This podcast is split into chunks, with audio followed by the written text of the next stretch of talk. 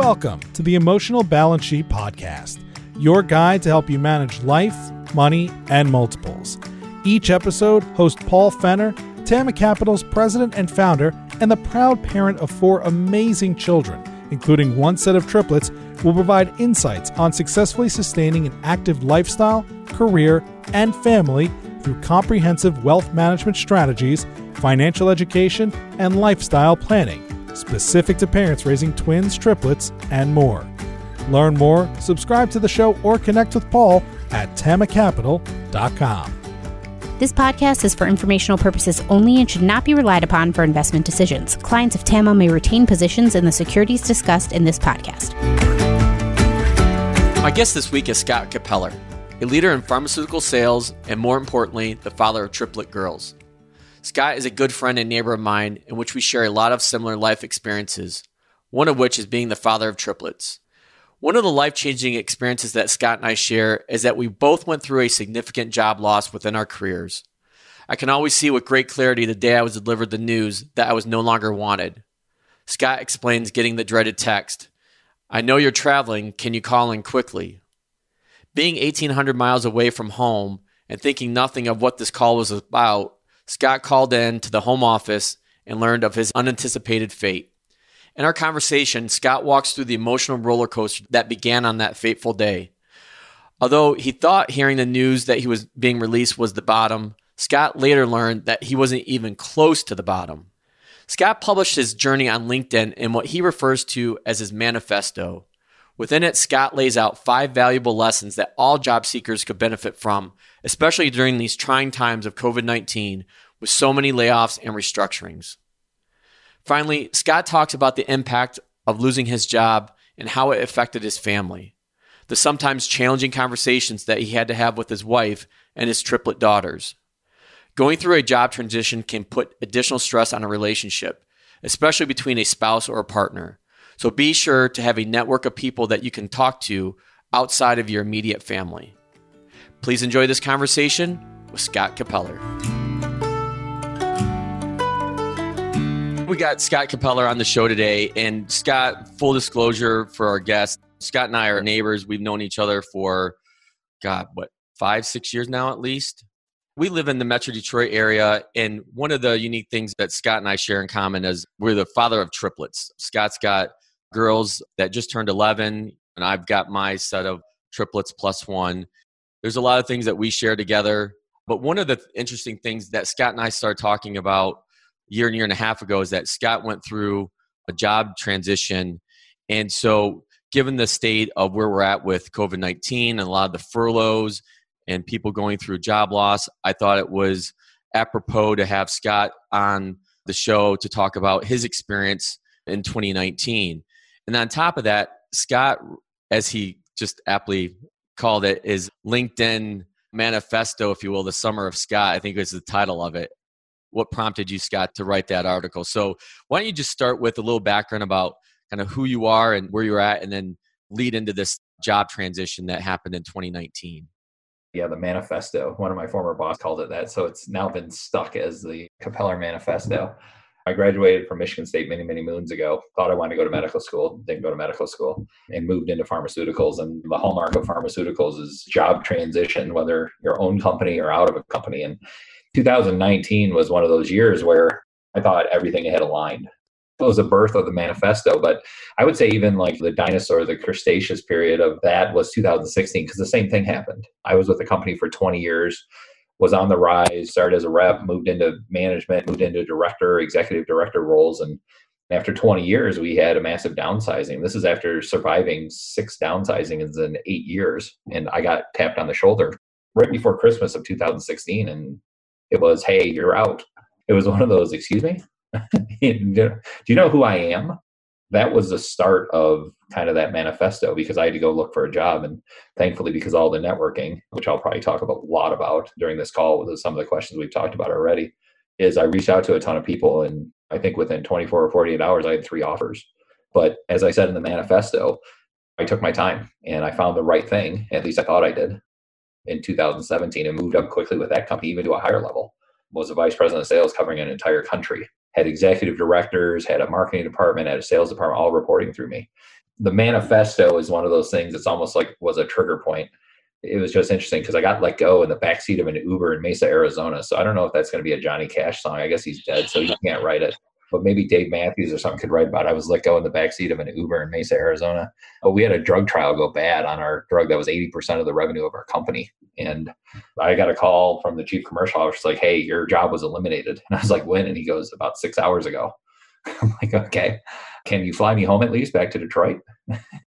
so that happened. And so I was back on the prowl again. And, you know, the thing about the manifesto is what I did the last time when I did my job search compared to the second time was the first time it was I got to get something, I got to get something. And frankly, I was a problem sharing this. I was on a 78 week severance. So I could have taken my time, but as it said in the manifesto, I think so many times people I think in this environment also have to realize because I think COVID is taking us away from it, is you lose your identity to an extent. Your identity is who you are somewhat at work. Paul, you're a financial guy. You're also triplet dad. But when we introduce ourselves, a lot of times think about, oh, Paul, what do you do? Or Scott, what do you do? Well, I do this and this is the industry I'm in. You know, in Detroit, what's the answer? Well, what auto company Auto company. Yep. Yeah. What do you do at the big three or what do you do at the supplier? Neither one of us are involved in those, but obviously somewhat our our area depends on that area. But we don't identify ourselves as I'm a dad of triplets in one or I'm a dad of triplet daughters who are 11, which is funny because my social media, when you look at my job, it says husband and father. It doesn't say pharmaceutical guy. And I think when I finally wrote that, one of the other things I found, I think it's important for folks to realize who might be listening is you have to be your biggest cheerleader. I came up with the term ghosting. My kids taught me ghosting. You get a text from someone and they don't answer, you got ghosted. It happened so many times with recruiters where they would tell you how great you look on paper and how great you are on the phone and your accomplishments are amazing. I'm talking to someone next week, I probably have something for you. And you never hear from the person again. And you start to realize that in a way, you're a product that unless they have a need for you, they're not going to call you back because they don't make any money talking to you.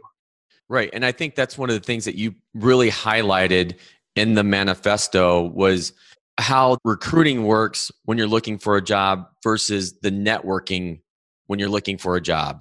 I don't know what the stats are, but it's far more likely that you're going to find your next gig through your network rather than a recruiter or a job board. Yeah, I mean, think about job boards. Those jobs have been there for so long, usually 30 to 45 days. And I would tell people that if you apply for something, you don't hear from something, you're going to get frustrated. But the other side of it is, is if you're applying for it, chances are they're already in their second or third round of interviews. And unless you're Bill Gates applying for an IT job, they're going to move on to the people they've already got through the process. Right. And from a legal standpoint, a lot of companies, they have to post a job for legal purposes. Yeah, five days. Five days is what a lot of companies have as a legal purpose. They have to post a position. And here's the thing at the level I was at, 90% of those jobs, you could get 300 resumes for it. They already know who they're hiring before the job's even posted, like it or not. I think that was part of the tough thing. And the other thing, too, is I think a lot of people go for job title and not, okay, what exactly is the job? And have I defined what I want to do? Now, at the time in 2019, when I got laid off, I mean, the economy was great, tons of jobs, but I really sat down and said, boy, do I want to be a vice president again? Because I think my record for Delta flights in one week was eight flights. That's amazing. When you're sitting at the Salt Lake City airport and your flight that was leaving at seven o'clock, landing at one o'clock in the morning in Detroit now became a red eye because they have mechanical issues and it's going to take off at 1030, which means you're going to land at five o'clock in the morning. And by the way, you have an eight o'clock call. I mean, as somebody told me as I was looking, it's, you know, were you married to your job or were you married to your life? And unfortunately, we all know what happens sometimes. A lot of times when you're married to your job, your life takes second fiddle. And I think when I took a step back, and it took me longer to find a job because frankly, I had to convince somebody I want to take two steps back in my career. And I think that was the hard part. But the thing is, I was going to stay true to myself as long as I could. Now, my severance with my last company had run out. I was on unemployment. I wasn't going to McDonald's to work for 12 bucks an hour, stocking shelves at Kroger just to make ends meet. I wasn't getting the $600 extra benefit like COVID now. I was getting 364 bucks every week. But I wanted to stay true to myself. And that's what I did. And it was amazing when I found this job. To your point, it was a network. A guy called a buddy of mine. He had just taken a new job and said, Yeah, I'm not looking, but I know a guy who would like to talk to you. That was on a Wednesday. I met the guy on a Thursday. We were wrapped up by Friday morning. I never hear of that that quick, like bam, bam, bam, and it's done. Yeah, I had never met the guy before until we sat at lunch at a little barbecue place outside of Cleveland. Was it I 80 or I 90? 80, yeah. And we talked for like an hour and a half, 30 minutes. Then he goes, Okay, what's it going to take to get you? And did I overshoot him? Of course I did. I mean, look, if anybody says, Well, I just need a job, I mean, that's okay, then I can give you nothing then. And he's like, I got to make a couple phone calls to make sure I can get what you're asking for. And he came back and I talked to the chief commercial officer. I talked to the vice president of sales at that restaurant. And I was like, here's what you're getting with me. And it was the question came back, well, why are you taking such a step back? And then, you know, it was to your point about lifestyle, it was I was always a present dad, or at least I thought I was. But when you're always on the road and it's four o'clock in the morning in LA and you're in a hotel and you have a 7 a.m. meeting, but your kids are calling you because they're just got up for school. And you're like, Daddy arrived last night at 11 o'clock last night. It's only four o'clock in the morning now. So daddy has to go back to sleep. Well, it's like, he won't talk to us now. I mean, you hear those things and it rips you apart. And part of you wants to say, Oh, did you have breakfast? Who paid for that? You like the house? You like soccer? You like, but not too many 10 and 11 year olds understand that. Right. One of the things that some people that know me know my previous background before I started Tama. So I had a 20 plus year run in corporate finance, accounting, and operations. And you and I knew each other from the sub, obviously, because we had the triplet connection. But I think one of the things, and I'll use this term bond our relationship, you'll get a chuckle out of that probably. But I think one of the things that when I first learned that, and I forget how I learned that you got in the call and you were let go, I immediately sent you a text because I went through that in the end of 2015. I was with La-Z-Boy at the time and I had been let go. There was a change in leadership, just didn't fit. And the ironic thing is Teresa's still working at La-Z-Boy. So we were both working at the same company and here I'm going to be dismissed and she's still going to have to be there. The fortunate thing is that La-Z-Boy had a great package where they set me up with a group called Challenger Gray and Christmas. They did outplacement services and it was run by Rich Spriegel. And hopefully I'm going to have Rich on the show as well to talk about this. But once a month, he'd have a networking group the benefit that I saw with that networking group was just being around people that understood what you were going through. Because one of the things that you can only talk to your spouse or partner so much about it, and it causes friction in the house, and there's tension. Oh, no like, doubt about it. Especially with young kids like we have, it's really tough. So it's not like you can always talk to your spouse or partner about it, but I felt like I had this group, and that's where I really got the most value out of it. And it wasn't going in and complaining about your situation yes, sometimes that would happen, but then we'd all rally and pick each other up. I have a place in my heart for people that are going through that because I've been through that before. I, we have that shared experience. And so I think that's what led me to making sure I was reaching out to you and whatever I could do to help. And then it seemed like once a week we'd be running into each other at the library and getting updates like, how's it going? Where you at? I think it's the emotional toll that it takes on you because, like what you said or alluded to, is that especially I guess A type personalities, we wrap ourselves and our identity around our career and what we do, not necessarily I'm a husband first and a father. It's I'm a pharmaceutical sales VP or I'm a business owner, I'm a wealth advisor. You're exactly right. You know, it's funny you say like the tension. I mean, there's the first couple nights. I mean, I remember getting off the plane in Detroit at 12:30 at night and walking in the door at one o'clock in the morning, and you know, I went upstairs. Jen's like, "You all right?" I was like, "I'm going back downstairs," and she's like, mm-hmm. "You know where the Tanqueray is?" I'm like, "Yeah." She goes, "We have tonic in the fridge." I go, "Who said anything about tonic?" Would I ruin my gin with tonic at this point? It's that loss of identity. I think that you know, as I tell people, and I mentioned the article, a guy by the name of Dave DeNiro, and it sounds like you had a person too that you were able to bounce things off of. And I think it was so important to as he said, he goes, if you're doing this nine or 10 hours a day looking for a job, he goes, you will drive a car off a cliff. He's like, you've got a network, and it's not about necessarily just finding a job, but people who know your skill sets and just having the conversation with people. Because, and the other side of it too, that I thought was interesting, he goes, so how many of your team did you have to lay off? I go, well, I had 170 underneath me. And I said, I think there's only about 40 left. And he made a comment, he goes, realize the position you're in that those people are going to need you to reach out to them or they're going to need you as a reference or a referral he goes, don't give everyone a referral or reference. He goes, you know the good ones and that kind of thing. And I had a number of them follow me to this company that I'm at now. But the other side of it too was if you're around a lot of people that are in that shoes, to your point, you can go right off the cliff quickly. Like, I can't believe this happened to us speech. And all of a sudden, your hour session is 59 minutes of woe is me, and you have a bunch of Eeyores in the room. As I tell people, avoid the Eeyores, man. They are energy vampires. Because at one point, isn't there a cycle of going through? It's like first is it happens, then it's a reaction. Well, they kept that person because of this, and da da da da da. And so you try and justify it, and then you realize no matter how much I justify it, it doesn't change the situation I'm in. That was that first couple weeks afterwards. I mean, I even wrote in the manifesto. I was at the Phoenix Sky Harbor Airport calling recruiters that I've used in the past that are like, I can't believe you're available. I have a position for you. And of course, never heard from them again. And that's to your point around type A. I had to take a step back and I had to realize what do I want to do? Honestly, I don't know if I want to be on, I don't know if I want to keep Delta Airlines in business every week. In 2018, I did 119 nights at Marriott, which my kids love because we go to Grand Cayman and they open up, we have this suite that overlooks the entire beach. And then you get your bill and they go, Sir, we credited your $3,000 bill to you. Thank you for staying at Marriott. Really? It's like, yeah, we paid for it. If I would have known that, I would have had the much better wine instead of the.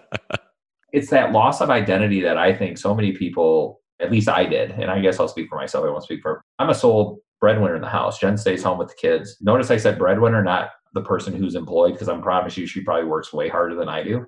So if she ever listens to this, there you go, hon. Work harder than I do, and I'll hear that forever. But it's okay. Well, I have mortgage payments. I have soccer payments. Avery has swim. Devin has dance. A car payment we belong to a country club. All those payments, those don't say, oh, you're unemployed. Yeah, why don't we give you a couple months off while you figure out what you're doing? No, no, no. They still expect to be paid. And I think the financial aspect too kept me up a number of nights. What am I going to do?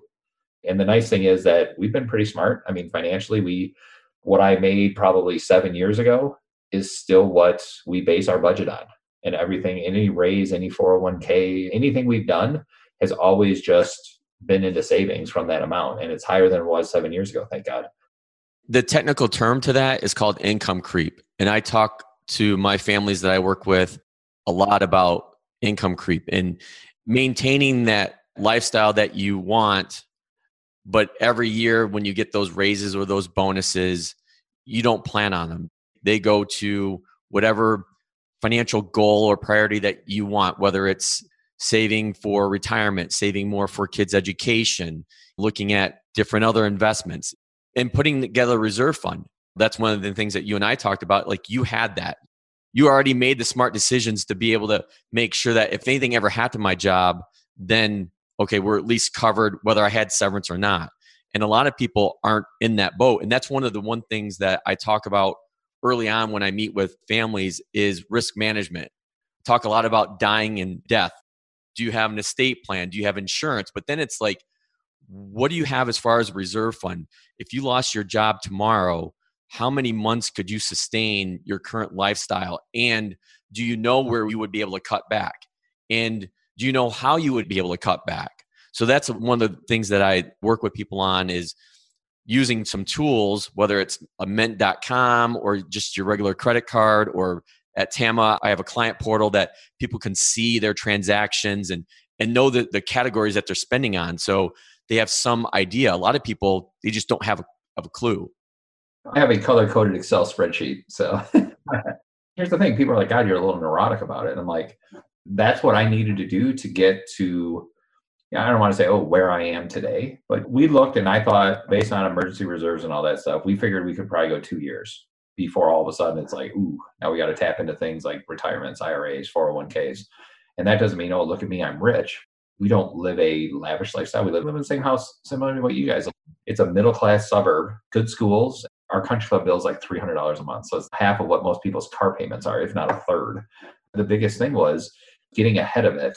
And the biggest thing we thought too is when I got let go, it's like, okay, what do we have to cut back on? But the biggest thing is we didn't want to tell the kids, well, you can't dance, you can't swim, you can't play soccer we had to cancel a vacation we were going to take to Aruba, which now got canceled again because of COVID. So there must be something about Aruba they don't want us to go.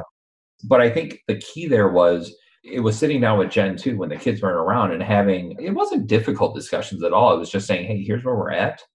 And here's what we need to think about. Maybe some this trip here, this trip here. Maybe we change that to let's drive to go see somebody in Traverse City. And let's go there instead of hopping on a plane and going somewhere in Disney World or something, which I think the kids were disappointed, but it is what it is. And, and frankly, it was really tough to sit down with them and tell them that, hey, I lost my gig. And it was the second time. I mean, they didn't even know the first time. They did not know that I lost my job. And frankly, I was only out of work for about two months, so it wasn't tough to hide from them.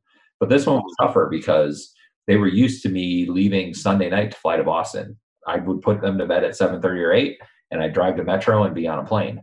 Thank God we had all of our reserves and everything done. To your point, I'd like the word income creep. I've never heard of that one. I don't know why I haven't heard of that, but it's something we've just done to be smart. That because my industry and in a way we're kind of like the autos with we downsize. I mean, every few years, once a drug goes off patent, a clinical study comes out that takes away your market share. Start saying, well, do we need 300 sales reps? We don't. And all of a sudden, that's the first way to get rid of cost. We'll put a link to the show notes, the LinkedIn article, as we keep referring to as the uh, manifesto. But if I'm go through that, Scott, obviously, I think your step one was take a breather. And I think you had like three or four steps. So why don't we touch on those, kind of summarize that and quickly? Because I think a lot of people that are going through what you went through and what I went through now, I think that they would find that helpful. So, yeah, number one is take a breather you've got to take a breath. You have to realize you just had a massive, what do they say? It's uh, loss of a loved one or loss of a spouse, divorce, loss of a child, and then job loss is like number three, four, or five on the human social depression slash anxiety scale. I'm sure I'm butchered what it's called, but you get the point. The amount of pain you feel. And there were a number of sleepless nights, or I should say, gin induced sleeping nights, you know, in my case. And you have got to take a step back you have got to take a step back and you have got to do a mental kind of inventory. You have to do a physical inventory. You have to look and say, boy, what am I going to do to fill my time now? Because all of a sudden, I mean, I went from backseat of an Uber to the next day where my email was shut off. Well, what did I do every morning when I woke up? I checked email. And I can't do that anymore. I used to have a call with my marketing person. Well, I don't do that now because I'm not employed. And I think you got to take a step back and realize that the thing that occupied, at least in my mind, 10 to 12 hours a day is now gone and you can't sit there and do nothing. You've got to do something. And so it's taking a step back and not contacting recruiters, getting your resume ready, which is the number one thing. Well, I have this time now, so now I can do it. No, no, no. You need to take time for yourself. And I didn't do that. I didn't do that for a few days until I met this guy named Dave De who's like, I just need you to take a week off. I need you to go somewhere. You're worried about losing your house? No, I wasn't. Any of those things. He goes, and then you need to take a few days. What do you like to do, Scott? Well, I like to work out. I like to play golf, I like to do this, then go do it. I was like, well, Dave, it's the middle of February and it's Michigan. So I don't know how much golf I was playing. But I remember the kids would go to school and I'd go see a movie. I bet you I saw three or four movies a week. My wife would text me and go, What are you doing? I'm at a movie. Where the heck do you think I am? I did that a few times as well. On one hand, it was so weird. And on the other hand, it was like liberating. Yeah, you've got to do something where, and the funny part is, and Dave made a good point. He goes, The first thing you have to remember in this is you will work again. So take a deep breath. You will work again. I have no problem sharing it. They gave me six to seven months of severance. So I had time. And the average job search at that level was six to nine months. And I remember him saying, like all my buddies, I would text them, it's like, hey, what are you doing? They're like, I'm working, you unemployed bastard. They were mad at me almost too. I mean, obviously it was a playful mad. Like their wives were like, Can you please leave my husband alone? He cannot golf with you today or go to a movie with you or whatever. It's like, why? I mean, I'm not working. And frankly, I kind of enjoyed that role for a while because I would be texting my buddies going, wow, look, and come June, I was still looking. And I would take a picture of like the third fairway at my country club and go, oh my God, look where my ball is. And my buddies would be like, I don't want to repeat the swear words I got back But when I say take a breath is step one, it's not just that first week. Outplacement counselor said, you need to take a breath every single day and realize you will work again. Because I promise you, because my sister just went through this too not too long ago. She got a job and she goes, crap, I only have two weeks before I start. And when I got my job, I had three weeks. And I can tell you, I packed so much fun into those three weeks. I think I golfed 18 holes a day. I took my kids somewhere. I had fun those three weeks because that was the last three weeks of vacation in a row where someone was paying me. Take a breath is more than just, hey, you just got laid off. It's you got to take a mental inventory because you're going to make mistakes. I compare it to a relationship if you break up with a girlfriend or a spouse or whatever, a lot of people, I'm going to get right out back and go right back in the dating pool. You might want to just take a step back and just, you kind of have to do a self inventory. And I think it's so important when you take a breath. Right. I think the second step that you laid out, I think you called, I'm using air quotes, the process. Is that right? Yeah. Oh, the process sucks. It's speed dating. I mean, that's what it is because you go to Indeed, you go to Glassdoor, you network, you do all these things. and you talk with recruiters. I mean, recruiters call you constantly. Oh, I hear you're available. I just want 10 minutes of your time and blah, blah, blah. And your resume is fantastic. I, you should have no problem finding something. Great. Can you help me? Well, I don't have anything right now, but I'm pretty sure you'll find something fast. Just time goes by. And then you start having phone interviews. You have the phone interviews, you have the Zoom interviews like we're doing right now. I know it's a podcast. I don't know why I got dressed up for your podcast. Uh, That's just the type of guy you are. So disappointed. I mean, I'm not doing buttons right now. So I, I wore a nice white t-shirt under this dress shirt. How about that? But I think it's that process. It's a grind, and part of that process is I think you know because I've had friends that are laid off now, and they're like, "Man, I'm working from like 6 a.m. to midnight every day trying to find a gig," and I'm like, they don't just grow during that time. You need to do your networking. You do three, four hours a day and then go do something else if you're on severance. Even if you're not on severance, you've got to be able to have that break because looking for a job is awful. I mean, it's almost like a single person who's desperate to get married trying to find the right person. And a lot of times you will find the wrong person. And I even wrote in there that I got all the way with one company where I flew out to New Jersey, had an interview with them, got home, got a call the next day. What'd you think of the interview? I thought it went really, really well. All right, well, I think we're going to offer you the job. I'm like, all right, we'll send the details. And I remember sitting down with Jen and I didn't even tell her what I was going to be paid. I looked at her, I just don't know if this is right. And that's part of the process too. And I called them the next day. I thanked them for their time. I said, look, you're a bunch of great guys, but I just don't think I'm the right person for this role. And I was worried they were going to be like, well, why'd you fly out here? They were fantastic. They were like, man, it's so refreshing that someone turned us down and called us live and said, this is why I made this decision. I was like, well, I was going to email you. I said, I think you took the time with me. I, I owed you. And I think, but the process can be a grind. It's, I don't know how many times I flew somewhere and did an interview. I mean, there was one time I went to a company in Boston that's a pharmaceutical biotech that I went there. I sat with the vice president of sales, I sat with the vice president of marketing, the person who would be my boss, all this stuff. And each one was scheduled for 45 minutes. None of them lasted longer than 20 minutes. And by the time I got to the last one, I looked at the guy, I go, Can I just ask you a point blank question? He goes, Yeah, you seem pretty direct. I go, You guys already know who you're hiring, don't you? And he just looked at me and I said, that's all you need to say. If that's the case, I said, I have no problem being your guinea pig because, like I said, I got a little bit of interviewing tips and tricks here and, and that kind of thing. But it just seems like you guys already have your mind made up because people are coming in, asking two, three questions and saying, well, what question do you have for us?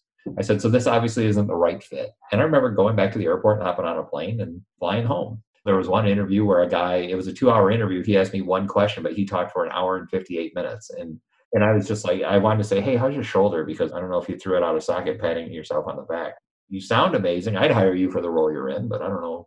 And I got a call and they're like, yeah, he just didn't connect with you. I'm like, well, I'm a hell of a listener, obviously. But that's part of the process is you're going to go through that and you're going to be frustrated in interviews and people who are looking for gigs learn from each interview. One thing I try and do, because I've interviewed probably God, a thousand to two thousand people for roles, is if I didn't get a role and I respected the people I interviewed, like the two I mentioned, I didn't call back and say, hey, can you give me feedback? Maybe the one who talked forever would say you need to listen better. I guess I give feedback to people and I tell them the interview's over. I've already moved on with another candidate, but I'm willing to teach you and coach you and tell you here's why you didn't get the job.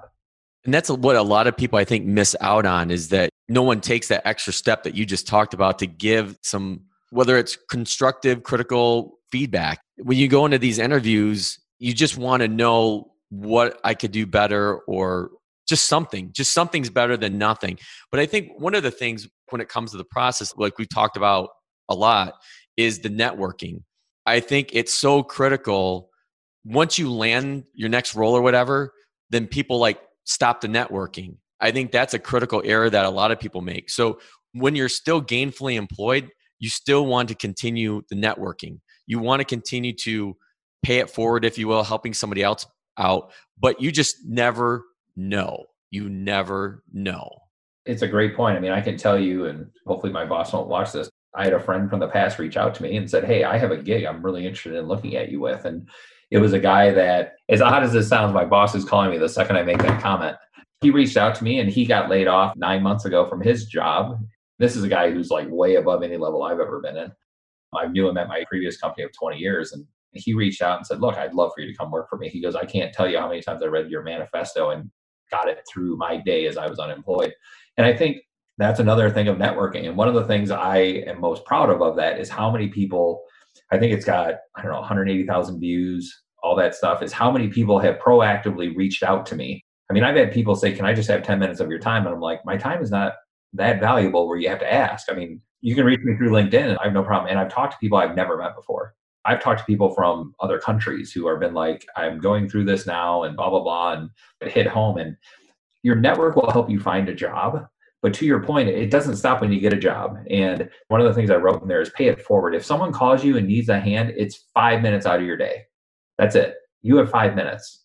If you don't have five minutes for someone that, as a networker, guess what? You're still stuck in the same thing of my job's my identity, and I can't give a friend five minutes.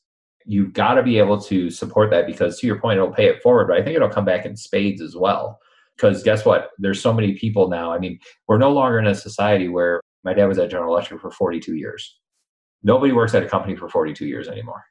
I thought I'd be at my first employer for 50 years, right? I was hired at 22. Then I realized, why the hell do I want to work till I'm 72? Are you nuts? I don't even want to work till I'm 42 and I'm 45. But you're going to be bouncing around with jobs either through layoffs or through, wow, here's an opportunity, or someone got promoted above you and you're like, well, I just don't want to work for that person, to your point around the leadership change. And that networking is I think everybody thinks of networking. Well, if I'm networking, I'm not looking for a job. No, you are. And I think part of it is telling people, I'm unemployed, I'm actively looking right now. Do you know of anything? I think that's a huge step that people need to know that's not a horrible thing. It happens to everyone. I think the average is what, three or four times in a career? I think it's higher than that now. Why am I on this? Oh, great. There goes my depression and anxiety scale up. I've already done it twice. I don't want to do it again. I want to leave on my own accord for one of these things just to say I dumped a girlfriend. I think that you have to be networked in, but here's the thing it's part of that. If you use your network to find a job, then guess what? Now you're the network that other people need to lean into and you need to keep doing it. So I think it's a great point. Yeah, I think there's a book called, and I'll link to this in the show notes too, The Go Giver. I don't know if you've read that or not, but that's something that Rich Spriegel had had always recommended to me as well, and I read it, and it's great. So I think point that we've just been talking about, I think that was like the third part of your manifesto. Is that does that sound right? It's been a while. I don't know if I can read it. After this, I don't know if I'll ever listen to this because my voice sounds funky. I'll be like, God, I sound like a moron. No, you're doing great. I've read it. Is there anything else that you wanted to touch on regarding the manifesto? I think we've covered a lot of the points that I had going through it. So I think if there's one thing that I walk away with, should this ever happen to me again, I will take the time to breathe.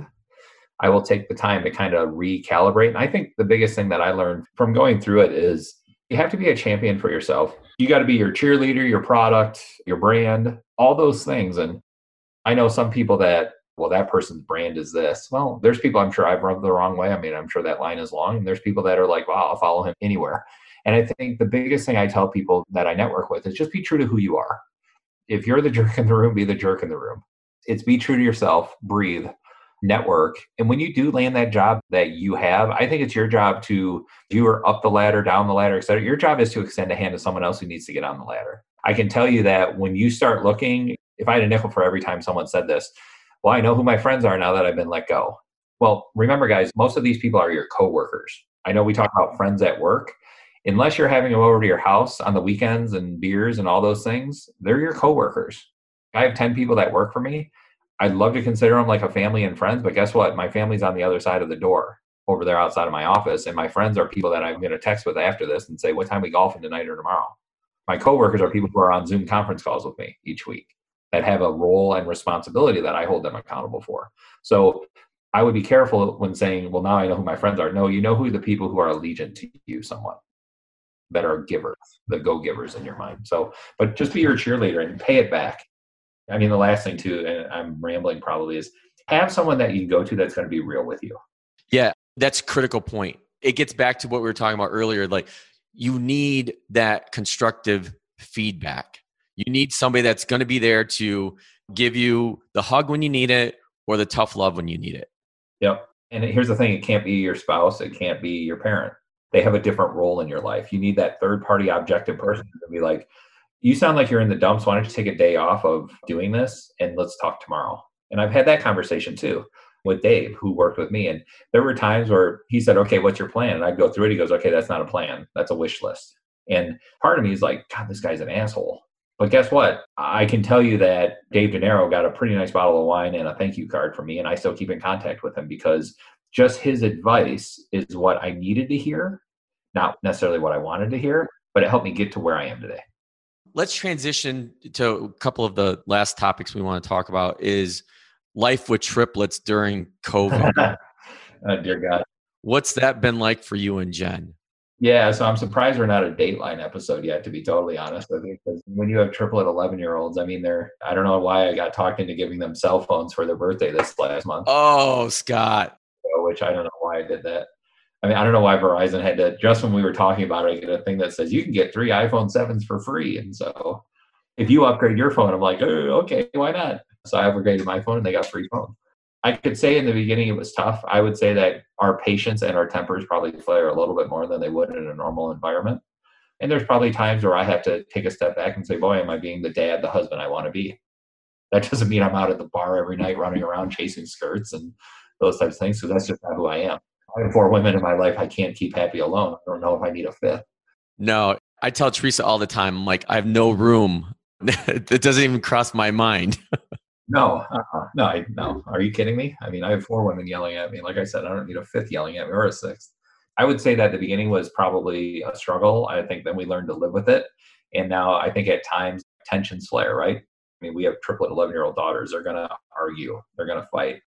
I understand the arguments. Jen's an only child. My wife's an only child. So I think she goes, Are they ever going to get along? I'm like, My brother's a year older than me, and we text or call each other three or four times a day. And in that age group, we were fighting every moment of the day. So I try and tell her, yeah, they'll be best friends eventually, but that's the age they're at. But I know we're going to talk about school a little bit, so I don't want to jump ahead. But I think with the online learning was tough because all the electronics, I mean, they have a Chromebook from school, they have an iPhone, we have a Mac computer. I think they're to the point where the next YouTube video they click is you've reached the end of YouTube. Please go do something constructive. YouTube 2.0 doesn't launch for another three years but it's been hard. It has been hard. And here's the thing as I tell my wife, it's tough to judge us because if you look around, every person in our neighborhood, Paul, and you included, we've never been in this situation. This is all new. There's no playbook. You don't say, oh, we're in a pandemic and the kids don't have school. Here's what we, we're on step seven. There is none. We're learning as we go. And are there times that we have to take a step back and say, wow, I'm really being mean right now? Let me go hug my kids right now and just say, hey, it's been tough. It hasn't been easy no matter how big your house is, the walls start collapsing after the first week. That's right. And, you know, full disclosure, my experience in this, I probably haven't hugged my kids or Teresa enough. I've been so caught up in the some of the minutia of it and obviously running Tama and making sure that my other almost 50 families are taken care of. My clients over the years, they've become family, an extension of our family. And I've had a few of them call me and like, how are you doing? Like, how are things at home with Teresa and the kids? And I'm like, it's really refreshing to hear that from a client or family that I work with that they want to make sure my mental well being is still intact, that I'm managing all their life assets. It's different with us because we've got two boys and two girls. So with the boys, I really try to empathize because think about it, like if we were nine years old and we had this electronic device where we had to do all of our homework on it, but then it had the YouTube button and then it had all the buttons with our favorite games. There's a no amount of willpower for a nine year old boy or 10 year old or whatever the age is to be able to not get distracted. That's where I don't know where this virtual learning goes, where it's not necessarily all on on a device that can be distracting. Maybe it's like just getting back to a darn book. And that's the thing, right? It's too easy to click away. I mean, my kids asked, Daddy, this happened to you when you were a kid. I was like, no. I tell them, I was like, you guys realize I graduated from high school in 92 and college in 96. I remember the internet in college, but I don't remember it being the internet in college. I went to Three West at Michigan State University and studied with my brother and our roommates and buddies and stuff. And I remember pulling out textbooks. I didn't have a phone to look at.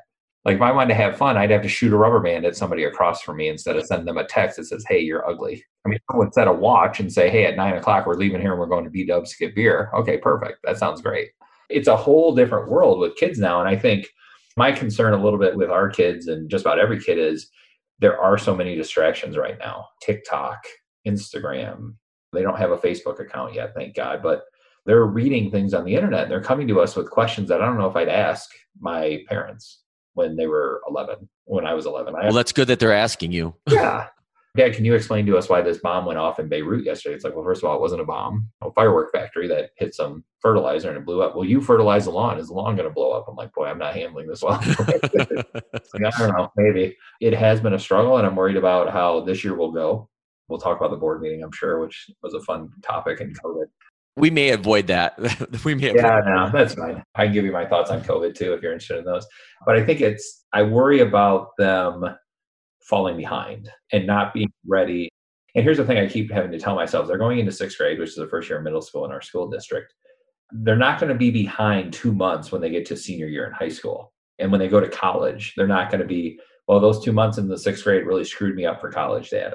That's not going to happen, right? Like, I don't see that. My biggest thing is making sure, and you talked about earlier, we talked about job transition and what was important to me now when I come home from work or I'm done for the day, that I'm sitting down with them and reviewing for like half an hour or 40 minutes, like, what did you guys do today? And I can tell you, I did not do that in April or May or June with the first round. Well, when we start again here in the next month, I want to go through with them, like, what did you guys cover? I told my wife, it's like, let's come up with a creative way. Maybe we do like a quiz bowl once a week. I mean, we're smart enough. Both of us are college graduates and do something, maybe have some friends over and say, hey, you had the same lesson. Let's have a competition with it. Let's have some fun with it. That's a good idea. Yeah, trying to figure out different ways where we're involved. That's going to be the trick for us. And I'll be totally transparent. I think April, May, I was like, ah, they're not teaching anything anyway. So who really cares? But I think now that it's going to be for a while, I think it's going to be important to get involved. Yeah. So I guess this will kind of get us to our last topic as we wrap up. But what are your thoughts on school? I mean, obviously, the district that we live in, before last night's board meeting, they were giving us two options one, go back 100% or do 100% virtual. And this thing is just grown, not political, but it's just exploded with emotion. Maybe that's the word. It's just become an emotional hotbed of what do you do with kids in school and parents. And we're unique, not to play the triplet card or the multiple card, but we're different. And one of the things is, is that I don't know if you split the girls up each year, but we have up until this year, we've always had the triplets in separate classes, and it's really worked because they're different people. It's funny. It's like you have a set of triplets; they must all be the same. No, they're like completely opposite. They're all different people. You just can't pigeonhole them because they're triplets or twins or quads or whatever. Everybody has their own personality. And it's always worked out best to have them separated.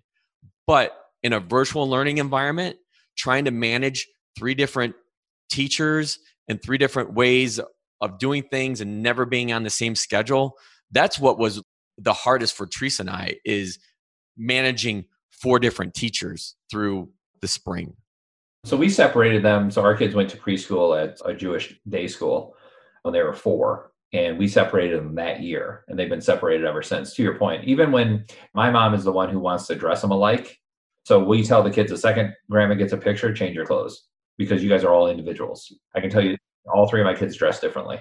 And I think with schools, I mean, we were 100% sending our kids back live.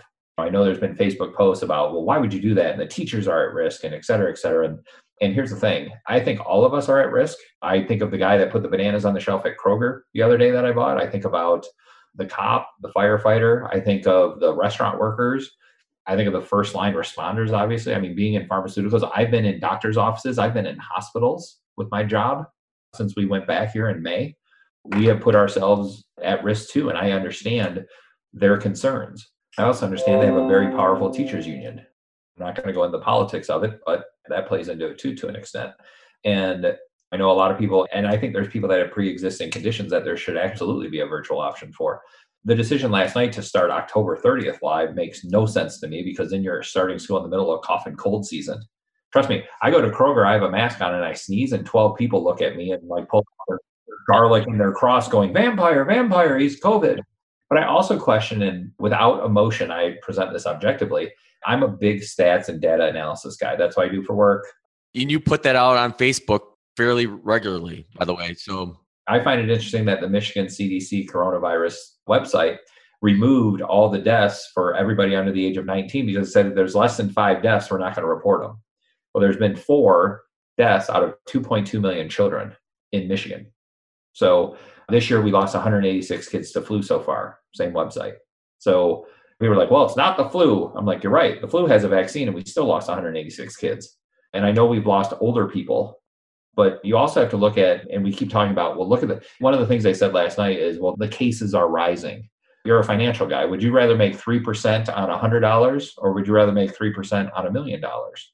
That's the analogy I would use because our positives have been from 2.9 to 3.9 over the last how many weeks? I think it's eight or nine weeks. But our testing's gone from 15,000 people to almost 40,000 people a day. Well, you're going to get more cases when you test more. I also think when people talk about asymptomatic transmission, you can't make the assumption that someone that's asymptomatic is just going to give it to people, then that person's going to be in the hospital because they got it from an asymptomatic carrier. Asymptomatic people give asymptomatic disease to other people all the time, and those people are asymptomatic, which pass it on. And I guess the last thing I'll make a point out of the way I was comfortable sending them to school is CDC even came out and the news doesn't report it is they're saying that the number of cases we have in the United States is anywhere from six to 12 times as many as reported because people only got tested when they were really, really sick for the longest time. And we have thousands, if not hundreds of thousands of people with asymptomatic viral loads right now that would test positive, but they don't know it. And those asymptomatics are causing more asymptomatics as well, not just symptomatic disease. So I'm a big, I would rather have my kids in school knowing that the hospitalization rate and the case fatality rate is, I think at this point, it's two out of every 10,000 for kids. I'm with you on that. And I think from my perspective, if you set the emotional bit of it aside and just being scared to a certain point, I look at it, especially with my boys, it's a different mindset. When they're in school, they're in school and their mindset shifts. They know that there's structure, they know what they need to do. When they're at home, their mindset shifts. I can play my games, I can do whatever I want to do. It's not a I'm at school, I'm at home, but in the first three hours of the day, I have to be learning. This is my school. They'll never see the house as their school. Some kids probably adapted well. Like our oldest triplet, Madison, our girl, she's done really well. Our boys have struggled a little bit about it. And again, I go back to that having a level of, of empathy with them with the devices and things like that. But some kids can make that mind shift and some kids can't. And I just thought from our perspective, from Teresa and I, we were planning on going back because we see the data as well. But I wanted our kids to be in an environment where they could socialize again because that's the thing like we talked about i think last week you're not going to keep kids from socializing in our neighborhood. They're all going to be around each other. They're all going to be playing. Look at the cases that have been in the news recently. You had 185 people at harper's in east lansing which holds a special place in my heart because that's where me and jennifer had our first date way back in 2003 and they had 185 people but through contact tracing there's been zero hospitalizations or zero deaths. So why are you oh my God, look, they all got together and look how much they spread around. Yeah, but nobody went to the hospital. Nobody died through all the contact tracing. And then you have this Chelsea, they had this, or was it Saline? They had the huge graduation party where 40 people became infected. Once again, contact tracing, no deaths, no hospitalizations. And in Georgia, you have a camp where what 80% of the camp was COVID positive. What the next question weren't answered. How many went to the hospital? How many died? The answer is zero. We don't report flu that way. So why are we reporting it this way? people are now talking, well, the long term effects of this disease are now happening. I was like, you can't have long term effects four months in. And flu has long term effects too. So I think when we looked at it, to your point, I think you're looking at the reward of school versus the risk as we were. And I think I think it's safe for them to go to school, wear a mask, six feet of distance, etc. But I think the biggest thing that we've gotten wrong so far is we're not asking those secondary and tertiary questions. Okay, well, seven people died. Do we have any underlying conditions with them? we have proof that there's been people that have been in motorcycle accidents post-mortem have been tested for covid and counted a covid death even though covid didn't take the motorcycle and run it into a wall. That's my concern with some of the statistics and that's why when cdc comes out and says hey it's safe to go back to school why don't we listen to those experts then? So that's i don't know. I think the kids should be in school but i'm not on the school board and it is what it is and we're going to do the best we can. My thing is as i talked with my wife is how do we change it for them how do we change it for our kids this time? Agreed. So that's, I think, a good place to kind of end our conversation. But as I'm stealing this one from another podcast friend of mine, Patrick O'Shaughnessy, who has Invest Like the Best podcast that I listen to, he's come up with this great closing question that he asks all of his guests. And Patrick, sorry, I'm going to steal this from you, but his question is What's the kindest thing that anyone's ever done for you? I don't know if it's one thing. I will say it's a group of people that did something for me, and that's shaped me who I am by giving me the hard, we use the words tough love. I think of my parents, I think of mentors at work that I still talk to, people that had the courage to tell me things I didn't want to hear, knowing that I would debate the living shit out of them to tell them they're wrong. But then realize 24 hours later, it's like, you know, that person was telling me something that I needed to listen to. Because I can tell you that skills and talents and stuff can take you so far. But if you listen to the people who truly care about you and give you feedback and say, you know what, you really need to change this. Here's the perception that, I mean, in work, it was, Scott, you're probably the smartest person in the room, but holy mackerel, dude, you railroad some people and you shame them practically. And that's tough to hear. It's like, well, it's not my fault they're dumb.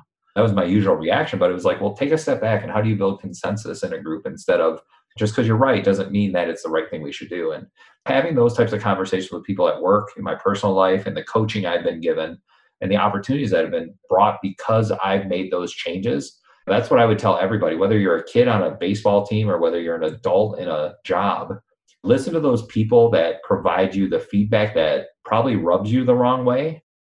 But in a way, the devil on your shoulder is going, Yep, that's 100% true. So when I hear what's the kindest thing, I honestly think that's one of the kindest things anybody has ever done for me is because they had the courage to say, You might not want to hear this, but dude, you have such potential, but you are your own worst enemy. And here's why.